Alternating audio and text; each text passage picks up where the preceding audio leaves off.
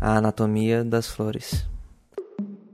De volta após pouco mais de uma semana na cidade cinza, onde não existe amor, repeti um dos rituais mais comuns para mim. Saí para andar enquanto fumo nas ruas próximas da minha casa. Distraído e admirando a paisagem familiar que em menos de 15 dias se tornou nostálgica, uma árvore me chamou a atenção. Ela tinha o um tronco médio e no topo, algumas folhas verdes e muitas flores vermelhas chamavam a atenção de quem passasse por ela.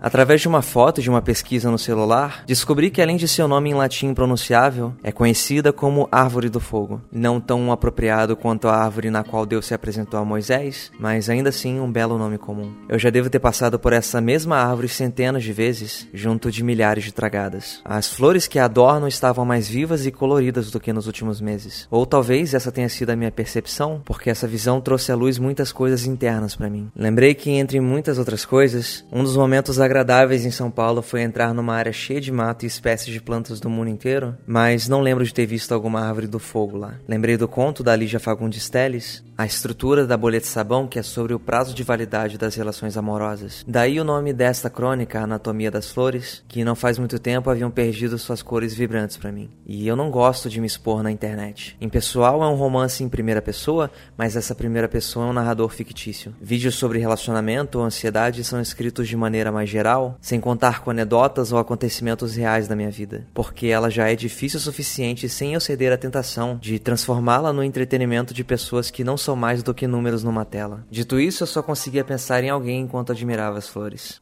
na verdade, em alguém, porque mais do que a pessoa em específico, importa o calor de vida que ela exala, como uma musa que inspira a lamber cada gota de vida que existe. É isso que as musas realmente fazem. Numa tarde de um dia útil, onde o ato de gozar em si já era especial, segundo ela, andávamos numa estrada de terra debaixo de um sol que queimava gostoso. Tudo para chegar numa praia de Búzios que só pode ser acessada dessa forma. Tinha o formato geográfico e o nome de uma ferradura. Lembrei desse dia porque a caipirinha estava uma delícia, a água perfeita perfeita e as flores tinham cores vibrantes e memoráveis. Depois disso, elas acabaram perdendo as cores para mim. Eu diria que haviam sido as mudanças de estações, mas claramente foram as minhas. Relembrei a facilidade que eu tenho de cair em ciclos viciosos. Aprendi mais uma vez que deveria saber lidar melhor com as coisas como um adulto funcional. Perdi muita coisa e os dias se tornaram uma corrente inescapável de procrastinação, tristeza e cigarro. O único tipo de marco no calendário que fazia qualquer diferença em qual dia eu estava vivendo era o show do Harry Styles em São Paulo, que a cada dia estava mais perto, e eu, sem dinheiro para viajar, ficava triste em pensar que ia ter que me desfazer dessa experiência por causa disso, mas ainda assim não era o suficiente para me tirar desse estado e me pôr num caminho mais produtivo.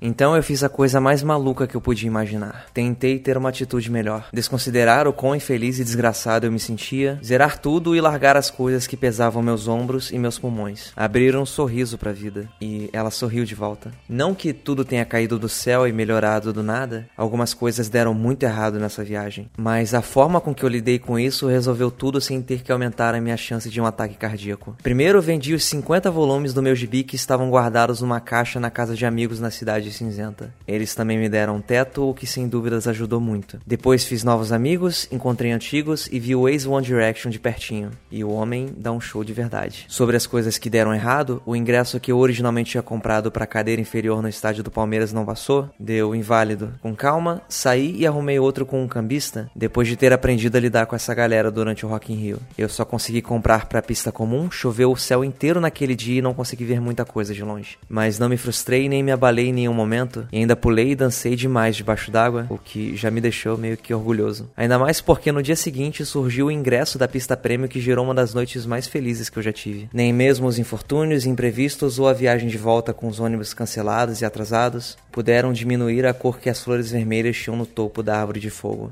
Sentei no meio fio, traguei devagar e pensei que, sem dúvidas, a trilha desse episódio tinha que ser Sunflower do Harry, porque eu amo girassóis.